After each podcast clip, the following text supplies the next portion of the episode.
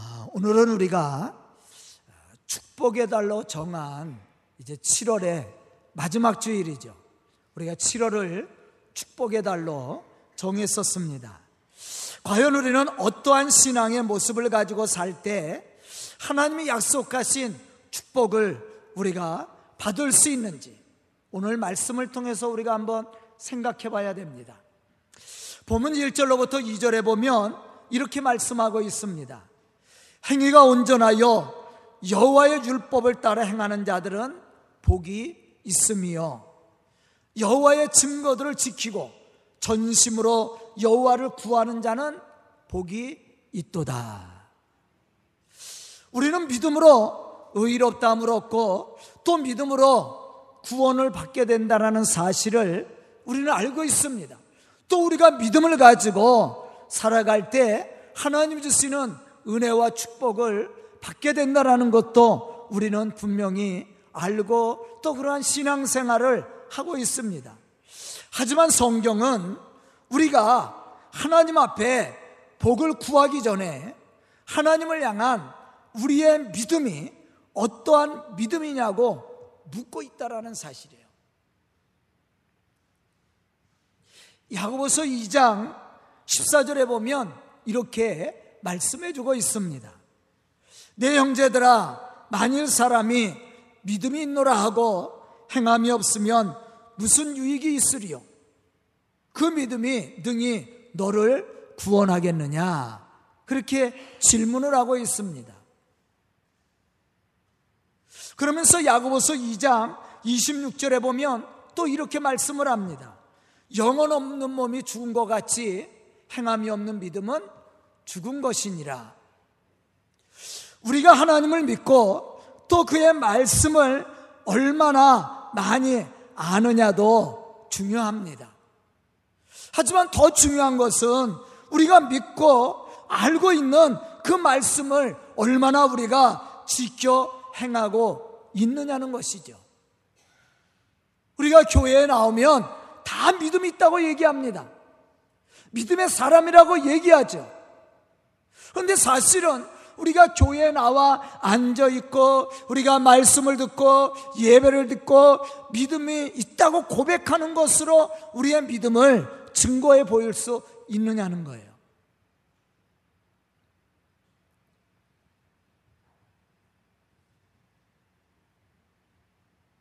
로마서 2장 13절에 보면 바울은 이렇게 우리에게 말해주고 있습니다.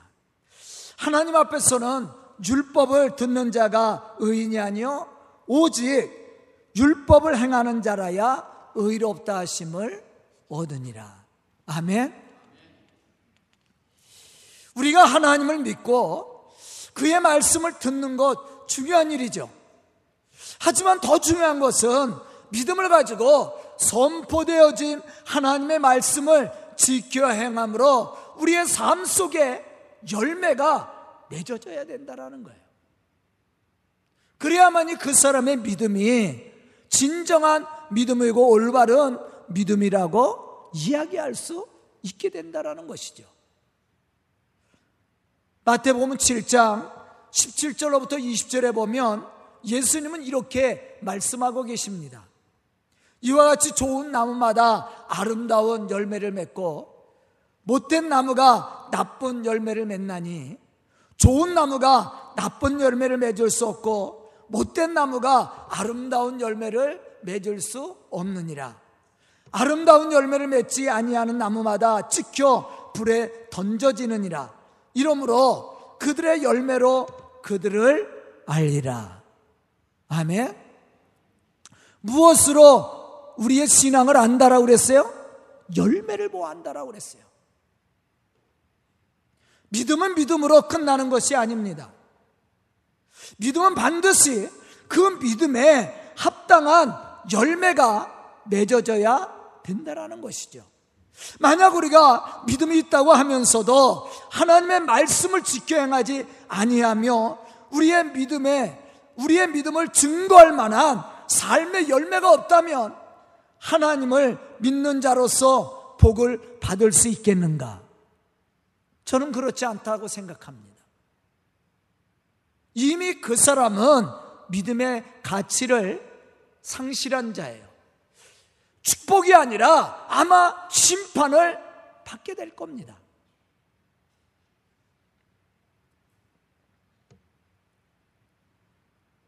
제가 나무 얘기를 많이 하죠. 제가 시골에다 감나무를 한 20그루 정도 심어놨어요. 근데 관리를 안 해줘서 대부분 다 죽었습니다. 몇 나무만 살아있어요. 제가 대봉도 갖다 심고 당감도 갖다 심었어요. 근데 대봉은 한 그루가 살아갖고 가을마다 많은 열매를 냅니다.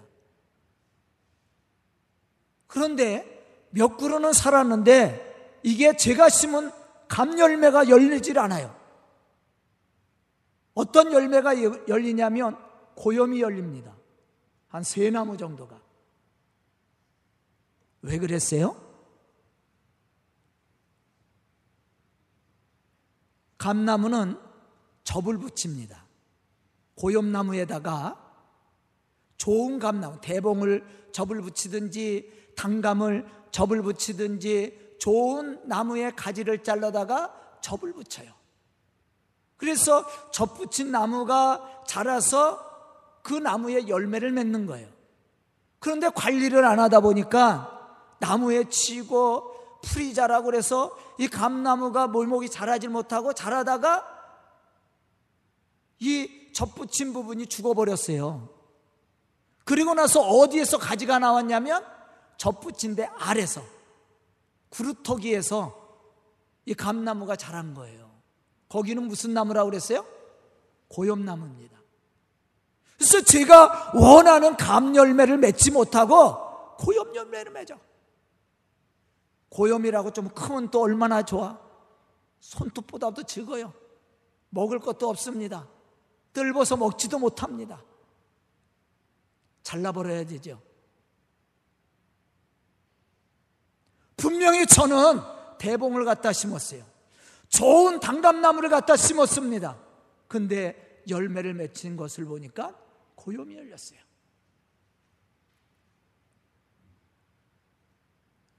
그 나무는 잘라버려야 돼. 아무 쓸모도 없습니다. 그렇다고 그래서 그 나무가 자라서 목재로 쓸 수 있느냐? 목재로도 쓰지 못합니다. 건축자대도 쓸 수 없어요. 우리의 신앙도 마찬가지라고 예수님 분명히 우리에게 말씀해 주고 있어요. 좋은 나무는 아름다운 열매를 맺고 못된 나무는 못된 열매를 맺는다고 그랬어요. 아름다운 열매를 맺지 않는 그 나무는 찍어서 불에 던져버린다고 그랬습니다. 그러면서 우리에게 말씀하신 것이 뭐냐면 열매를 모아 한다라고 그랬어요. 고린도서 5장 10절에 보면 이렇게 말씀을 합니다. 우리가 다 반드시 그리스도의 심판대 앞에 나타나게 되어 각각 선악 간에 그 몸으로 행한 것을 따라 받으려 함이니라. 무엇을 따라 받아요?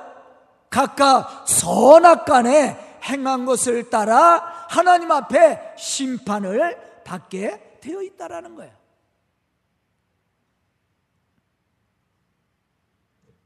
제가 우리 장삼동 권사님에게 살구나무를 하나 갖다 심으라고 그랬어요. 근데 아무리 생각해도 살구 같지가 않아. 익을 때까지 기다려도 이게 익질 않아 이렇게. 딱딱하고. 노랗게는 되는데. 그랬더니 보니까 홍매실이래요. 매실나무래 묘목이 있을 때는 이게 살군지 매실인지 잘 모릅니다. 왜냐하면 나무가 비슷해요. 잎사귀도 비슷합니다. 근데 열매를 보면 알겠죠. 제가 우리 최기성 권사님이라고 열매를 이렇게 따서 먹어보면서 이게 살구냐 매실이냐 둘이 어? 살구 같기도 하고 매실 같기도 하고. 근데 이게 살구 같지가 않아 그래서 다 따갖고 매실청을 담았어요 몇 개 안 열렸지만 열매를 보니까 그 나무를 알게 되는 겁니다. 신앙도 마찬가지. 우리가 교회에 나와 앉아 있다고 그래서 우리가 예수를 믿는다고 그래서 이 사람이 신앙이 좋은지 나쁜지 어떻게 알겠습니까? 삶의 열매를 보면 아는 거예요. 좋은 신앙의 사람인지 그 사람의 삶의 열매를 보면 알 수가 있다라는 거예요. 하나님 앞에 복을 받는 사람이 누굽니까? 믿음이 있다고 고백하는 사람이 아니에요. 삶의 열매를 통해서 하나님은 우리에게 은혜를 주시고 복을 주시고 우리의 삶 속에 역사하시고 우리를 축복해 주신다라는 거죠. 그럼 우리가 어떻게 해야 이와 같은 좋은 믿음을 소유할 수 있을까? 첫째는 하나님을 의지하고 또 소원하는 이러한 마음을 가져야 된다. 믿음은 그냥 생기는 것이 아닙니다. 그냥 나에게 믿음이 없어도 믿고자 하는 마음의 소원을 가지고 열정을 가지고 사모하는 마음을 가지고 우리가 열심을 다해서 하나님의 말씀을 따라 살려는 노력이 있을 때 이런 헌신적인 노력이 있을 때 우리에게 믿음이 생기고 믿음의 담담이 생기고 하나님의 역사하시는 축복을 얻을 수 있는 거예요.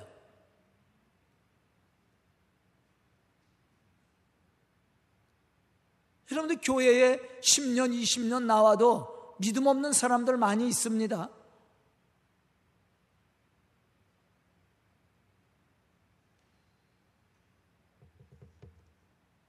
우리가 하나님의 은혜를 체험하려면 열정이 있어야 돼요. 의지가 있어야 됩니다. 하나님의 말씀을 따라 살아가려는 의지가 있어야 돼요. 이러한 열정과 의지를 가지고 하나님의 말씀을 지켜 행할 때 우리에게 믿음이 생기고 또한 믿음의 담대함이 생기게 된다라는 거예요. 제가 아까도 얘기했던 것처럼 나무를 갖다 심어놨다고 그래서 그게 좋은 열매를 맺어요? 가꿔줘야 되죠. 옆에 있는 잡초도 제거해줘야 되고, 때를 따라 거름도 줘야 되고, 벌레가 먹지 않도록 약도 쳐줘야 되고, 많은 일들을 해야 돼요. 신앙도 마찬가지예요. 그냥 교회에 나와 앉아 있다 그래서 우리의 신앙이 성장하는 거 아닙니다. 우리가 하나님의 말씀을 가지고 살려는 노력이 있어야 돼요. 의지도 있어야 되고 열정도 있어야 됩니다. 그래야만이 우리의 신앙이 자라가는 거예요. 아, 공부 잘하는 애가 어떠한 애가 잘해요? 학교만 잘 나간다고 공부 잘해요? 저도 학교를 한 번도 안 빠지고 고등학교 때까지 개근을 했습니다. 그냥 가는 거는 열심히 해요. 그렇다고 공부 잘하는 거 아니더라고. 공부 잘하는 애들은 따로 있더라고. 어떻게 하는 아들이 잘합니까? 열정 있는 아이들이에요. 의지를 가지고 노력하는 아이들입니다. 선생님을 통해서 강의를 듣고 그것에 대해서 복습도 하고 또 미리 준비하고 이렇게 열심히 노력하는 아이들이 공부를 잘해요. 신앙도 마찬가지예요. 예배만 드렸다 그래서 우리가 은혜를 받고 능력이 생기고 신앙이 성장하는 게 아닙니다. 그 말씀을 붙들고 살려는 의지와 또한 열정을 가지고 말씀을 따라 살아갈 때 신앙이 성장해 가는 겁니다. 그 사람이 또 복을 받는 사람이죠. 누가복음 5장에 보면 베드로가 밤이 새도록 수고하였으나 한 마리의 고기도 잡지 못했습니다.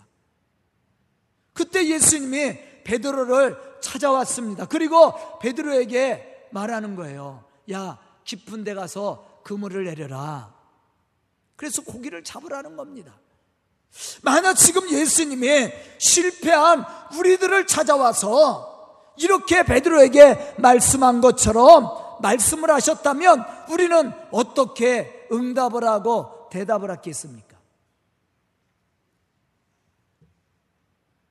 우리는 아마 가지고 있는 지식이나 경험을 내세우며 안 되는 이유를 댈 수도 있습니다. 전문가로서. 베드로 역시도 어부로서 바다에서 많은 세월을 살았던 사람이에요. 뼈가 굵은 사람입니다. 바다에 대해서는 예수님보다 베드로가 더 많은 지식과 경험을 가졌을 거예요. 베드로뿐만 아니라 그 자리에 같이 고기를 잡으러 나갔던 많은 어부들도 마찬가지의 생각을 가졌을 겁니다. 그들은 그 시간에 고기가 잡히지 않는 것을 알고 있습니다. 더구나나 깊은데 그물을 내렸다고 해서 고기가 잡히는 게 아닙니다. 그래서 그들은 이미 고기가 안 잡히기 때문에 안 잡히는 시간이 되었기 때문에 그물을 걷어들이는 시간이에요. 그런데 예수님은 다시 깊은 데 가서 그물을 내리라고 했어요. 이러한 예수님의 말씀에 베드로가 순종을 합니다. 이때 놀라운 사건이 일어나죠. 그물이 찢어질 정도로 고기가 잡혔다고 했어요. 누가복음 5장 5절에 보면 이때의 상황을 베드로는 이렇게 고백합니다. 시몬이 대답하여 이르되 선생님 우리들이 밤이 새도록 수고하였으되 잡은 것이 없지만은 말씀에 의지하여 내가 그물을 내리리이다. 이게 긍정이 아니에요. 이 말씀 속에는 많은 부분 부정적인 의미가 들어있다라는 거예요. 다시 말하면 내 경험에 내가 업으로서 경험적으로 볼 때 지금 시간에는 고기가 잡힐 시간이 아닙니다. 하지만 예수님의 말씀하니까 내가 한번 가서 그물을 내려보겠습니다. 그런 말이에요. 여기에는 많은 부정적인 의미가 들어있는 거예요. 그것을 어떻게 알 수가 있느냐? 고기가 잡혔을 때에 베드로가 예수님 앞에 나와서 고백했던 내용을 보면 알 수가 있어요. 사실 많은 고기가 잡혔으면 베드로가 펄펄 뛰며 좋아했어야 되잖아요. 그런데 베드로 그렇게 하지 않았어요. 누가 보면 5장 8절에 보면 베드로는 이렇게 많은 고기가 잡혔을 때 예수님 무릎 앞에 나와서 이렇게 고백합니다. 시몬 베드로가 이를 보고 예수님의 무릎 아래 엎드려 이르되 주여 나를 떠나서서 나는 죄인이로소이다. 왜 베드로가 이렇게 고백을 했어요? 좋아하고 기뻐하고 펄펄 뛰며 얼마나 대단한 일을 했습니까? 그런데 베드로가 예수님 무릎 앞에 엎드려 말하기를 나는 죄인으로서이다. 나를 떠나서서 이렇게 고백했다라는 거예요. 그물이 찢어질 정도로 많은 고기가 잡히는 사건이 일어나기 전에 베드로는 예수님의 말씀을 듣고 확신 있게 그물을 깊은 데 내렸던 것이 아니었습니다. 다만 의심스럽고 경험적으로 볼 때 안 되는 일인 줄 알면서도 그냥 예수님이 말씀하니까 예수님의 말씀에 의지해서 한 번 그물을 내려놓은 거예요. 다시 말하면 반신반의인 거예요. 확신을 가지고 그물을 내린 게 아닙니다.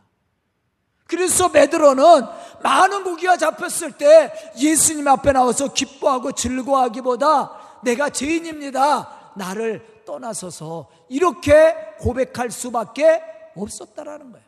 그런데 보세요. 이러한 불신을 가지고 예수님의 말씀을 의지하여 그물을 내렸더니 이러한 기적의 역사가 일어났어요. 그렇다면 우리가 믿음을 가지고 하나님의 말씀을 따라 순종하고자 할 때, 확신을 가지고 믿음을 가지고 하나님의 말씀을 가지고 살고자 할 때 얼마나 큰 역사가 일어나겠어요. 믿음은 그냥 생기는 거예요. 아니에요. 우리의 의지가 또 필요한 겁니다.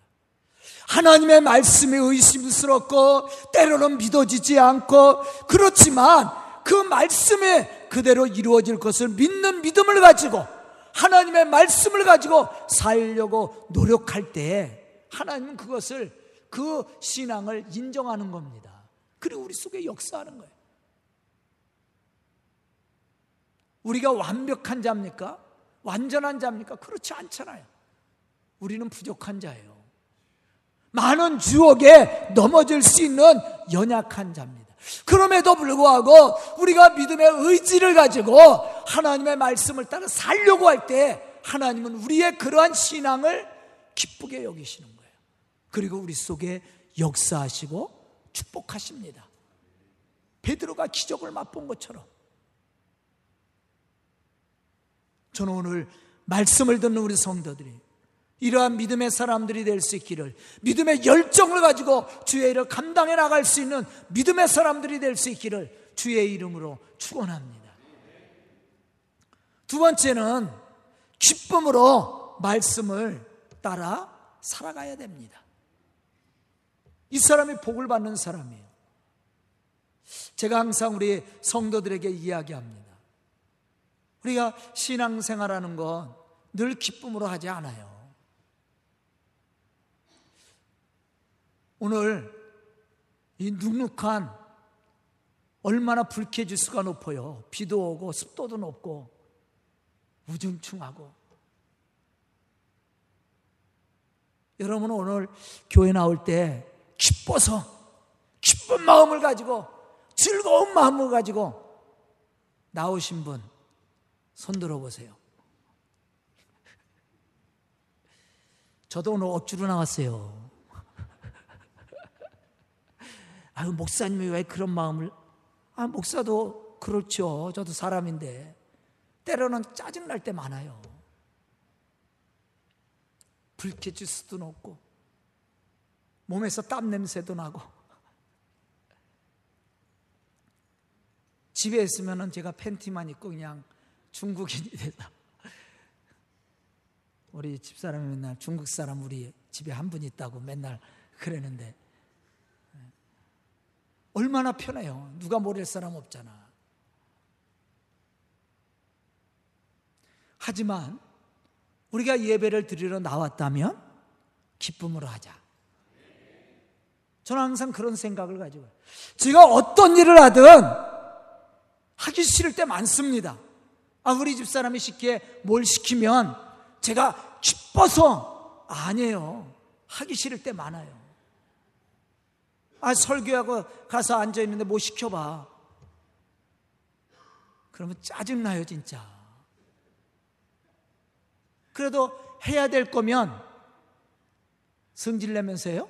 아니에요. 그때는 그냥 기쁨을 하는 거야. 성질 내봤자 손해야. 괜히 일에다가 내 손만 찍고, 어? 어디 부딪히고, 하고도 보람이 없잖아. 우리가 예배를 억지로 나왔다 할지라도 어차피야 제가 항상 얘기해요. 어차피 한 시간 앉아 있어야 돼요. 우리 학생들 너도 억지로 나왔어도 예배 즐겁게 드려. 졸지 말고. 어차피 한 시간 앉아 있을 거야. 중간에 갈 거 아니잖아요. 그러면 기쁨으로 예배 드려야지. 억지로 나왔다 할지라도 그래야 말씀의 은혜를 받고 하나님이 주시는 축복을 받는 거. 만약에 억지로 들어 끝까지 불평하고 원망하는 마음을 가지고 우리가 예배를 드리고 가십시오. 그러면 시간 손해 봤지요. 은혜도 못 받았지요. 마음도 기분도 상했지요. 얼마나 많은 손해를 봐. 그래서 저는 무슨 일을 하든지 때로는 하기 싫은 일을 할 때가 있어요. 시켜서. 그렇지만 만약에 하게 된다면 즐겁고 기쁜 마음으로 하자. 그래야 보람도 있고 또 기쁨도 생기고 거기에 복도 있는 거예요. 축복도. 신앙도 마찬가지입니다. 우리가 하나님의 말씀이 때로는 의심스럽고 또 말씀대로 사는 거 힘들 수도 있습니다. 짐이 될 수도 있어요.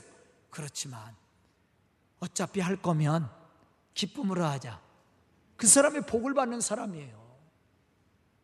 원망하면 심판을 받습니다. 그게 멸망의 길로 가는 거야. 시간 손해보지요. 물질 손해보지요. 육체 손해보지요. 그리고 심판을 받는다고 생각해봐. 얼마나 어리석은 일이야. 하고도 얻는 게 없다면. 시편 112편 1절에 보면 이렇게 말씀합니다. 할렐루야 여호와를 경외하며 그의 계명을 크게 즐거워하는 자는 복이 있다. 어떠한 사람이 복을 받아요? 즐거움으로 하는 사. 또 시편 1편 2절로부터 3절에 보면 시편 기자는 이렇게 고백합니다. 오직 여호와의 율법을 즐거하며 그 율법을 주야로 묵상하는도다. 이런 사람이 시냇가에 심겨진 나무와 저 시절을 따라 열매를 맺고 잎사가 마르지 않고 모든 행사가 다 형통하다. 아멘. 야고보서 1장 25절에 보면 또 이렇게 말씀합니다. 자유롭게 하는 온전한 율법을 들여다보고 있는 자는 듣고 잊어버리는 자가 아니라 실천하는 자니 이 사람은 그 행하는 일에 복을 받으리라. 우리가 하나님의 말씀을 듣고 잊어버리는 자가 아니에요. 그 말씀을 듣고 실천하는 자. 그런데 어떻게 실천해야 돼요? 기쁘고 즐겁게. 기쁨으로. 아, 주일이 왜 이렇게 빨리 와? 여러분들 직장 다니시는 분 월요일이 빨리 오잖아. 금요일이 됐는가 싶으면 금방 토요일 주일이 지나서 월요일이 되잖아. 근데 저는 주일이 왜 이렇게 빨리 오는지 몰라.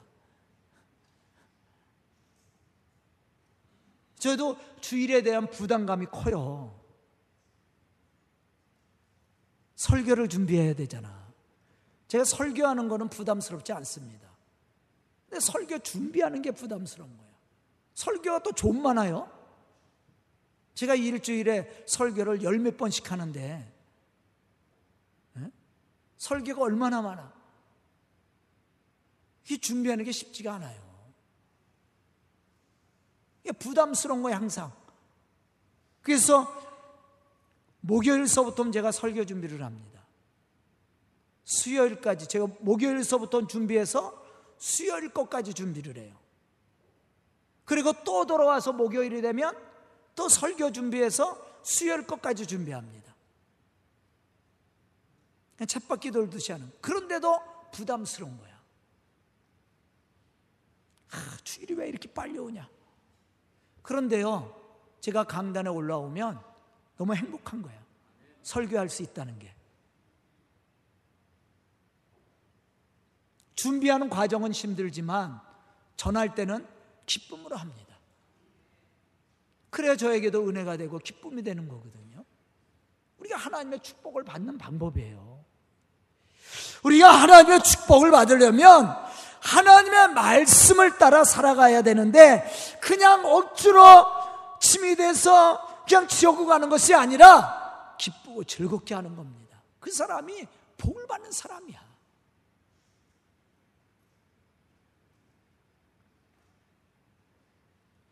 야고보서 1장 22절에 보면 이렇게 말씀합니다. 너희는 말씀을 행하는 자가 되고 듣기만 하여 자신을 속이는 자가 되지 말라.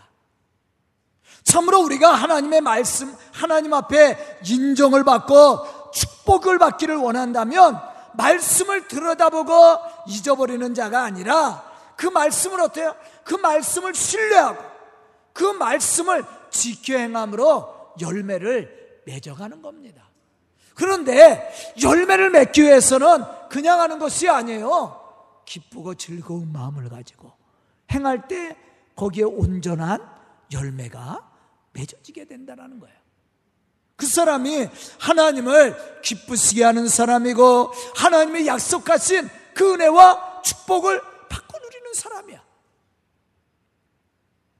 본문 말씀 속에서도 이러한 사실에 대해서 말씀해 주고 있습니다. 행위가 온전하여 여호와의 율법을 따라 행하는 자들은 복이 있으며 여호와의 증거들을 지키고 전심으로 여호와를 구하는 자는 복이 있도다. 하나님의 말씀을 하나님의 말씀으로 믿고 그 말씀대로 행하는 자가 하나님의 약속하신 그 은혜와 축복을 받고 누릴 수 있 다라는 말입니다. 하지만 하나님의 말씀을 하나님의 말씀을 하나님의 말씀으로 듣기만 하고 신뢰하지 못하고 순종하지 못하는 자에게는 하나님의 축복이 아니라 심판이 있다라는 것도 우리가 기억해야 된다라는 거예요. 저는 오늘 말씀을 듣는 우리 성도들이 참으로 기쁨으로 하나님의 말씀을 들을 뿐만 아니라 그 말씀을 실천하고 열매를 맺어가는 축복의 사람들로 하나님이 약속하신 그 은혜와 축복을 받을 수 있기를 주의 이름으로 축원합니다. 세 번째는 전심을 다해 말씀대로 살려는 의지와 노력이 있어야 된다. 이 사람이 복을 받는 사람이에요. 본문 2절로부터 3절에 보면 이렇게 말씀합니다. 여호와의 증거들을 지키고 전심으로 여호와를 구하는 자는 복이 있도다. 참으로 그들은 불의를 행하지 아니하고 주의 도를 행하는도다. 하나님을 신뢰하고 또 전심을 다해서 하나님의 증거들을 지켜 행하는 사람들은 불의를 행하지 않는다라는 거예요. 그러나 믿음이 없는 사람은 그렇지 않다라는 거예요. 사실 우리는 하나님 앞에 완벽하거나 완전할 수 없습니다. 왜냐하면 우리는 불완전하고 또 죄의 유혹을 받고 쉽게 넘어지고 쓰러질 수 있는 연약한 존재이기 때문에 그렇습니다. 그러나 우리가 할 수 있는 것이 뭐예요? 열심의 열심, 열정입니다. 노력의 노력. 즉 우리가 전심을 다해서 하나님을 섬기고 그의 말씀을 지켜 행하고자 할 때 하나님은 그러한 우리의 노력과 헌신을 기쁘게 여기시고 또 인정하시고 우리의 삶 속에 은혜와 축복을 더하여 주신다는 거예요. 에레미야 29장 13절에 보면 하나님은 이렇게 말씀하고 있습니다. 너희가 온 마음으로 나를 구하면 나를 찾을 것이요 나를 만나리라. 디모데전서 4장 13절과 15절에 보면 바울은 디모데에게 이렇게 말합니다. 내가 이럴 때까지 읽는 것과 권하는 것과 가르치는 것에 전념하라. 이 모든 일에 전심전력하여 너의 성숙함을 모든 사람들에게 나타나게 하라. 여기서 온 마음을 다한다라는 말과 전심 전력을 다한다라는 말은 부족하지만 힘을 다해서 노력하라는 이야기예요. 최선을 다해 보라는 거예요. 아까 베드로가 고백한 것처럼 본인은 예수님의 말씀이 이해가 되지 않고 자기의 경험적으로 볼 때도 이게 불가능한 일이지만 예수님의 말씀에 의지하여 자기가 할 수 있는 일에 대해서 최선을 다했다라는 거예요. 여러분들 예수님의 베드로의 마음을 몰랐겠어요? 알고 있었습니다. 그런데 베드로가 예수님의 말씀에 의지하여 그가 할 수 있는 일에 대해서 전심을 다했을 때 기적을 맛보는 거죠. 우리 신앙도 마찬가지예요. 하나님이 우리를 인정하는 것은 우리가 완벽해서가 아니에요. 우리가 믿음이 좋아서도 아닙니다. 우리가 의로워서도 아니에요. 다만 우리가 하나님을 신뢰하고 하나님의 말씀을 따라 살려는 그러한 믿음의 신앙을 가지고 전심을 다할 때 하나님이 그것을 인정하는 겁니다.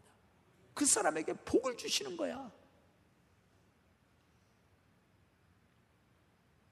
만약 우리가 최선의 신앙의 삶을 살지도 않으면서 하나님의 축복을 받으려 한다면 그것은 이룰 수 없습니다. 왜냐하면 하나님이 기뻐하지 않는 거예요. 왜 시편 기자는 전심을 다하여 여호와를 구하라고 말했습니까? 예레미야 선지자는 온 마음을 다해서 하나님을 구하고 하나님을 찾으라고 말씀을 했습니까? 왜 바울은 전심전력을 다하라고 얘기했습니까? 사실 하나님은 우리의 부족함을 너무나도 잘 알고 계신 분이에요. 그렇기 때문에 우리가 전심을 다해서 온 마음을 다해서 하나님을 구하고 찾고 하나님의 말씀을 가지고 기쁨으로 실천하고자 할 때 하나님이 우리의 신앙을 인정하시고 우리의 삶 속에 역사하사 우리에게 복을 더하여 주시는 거예요.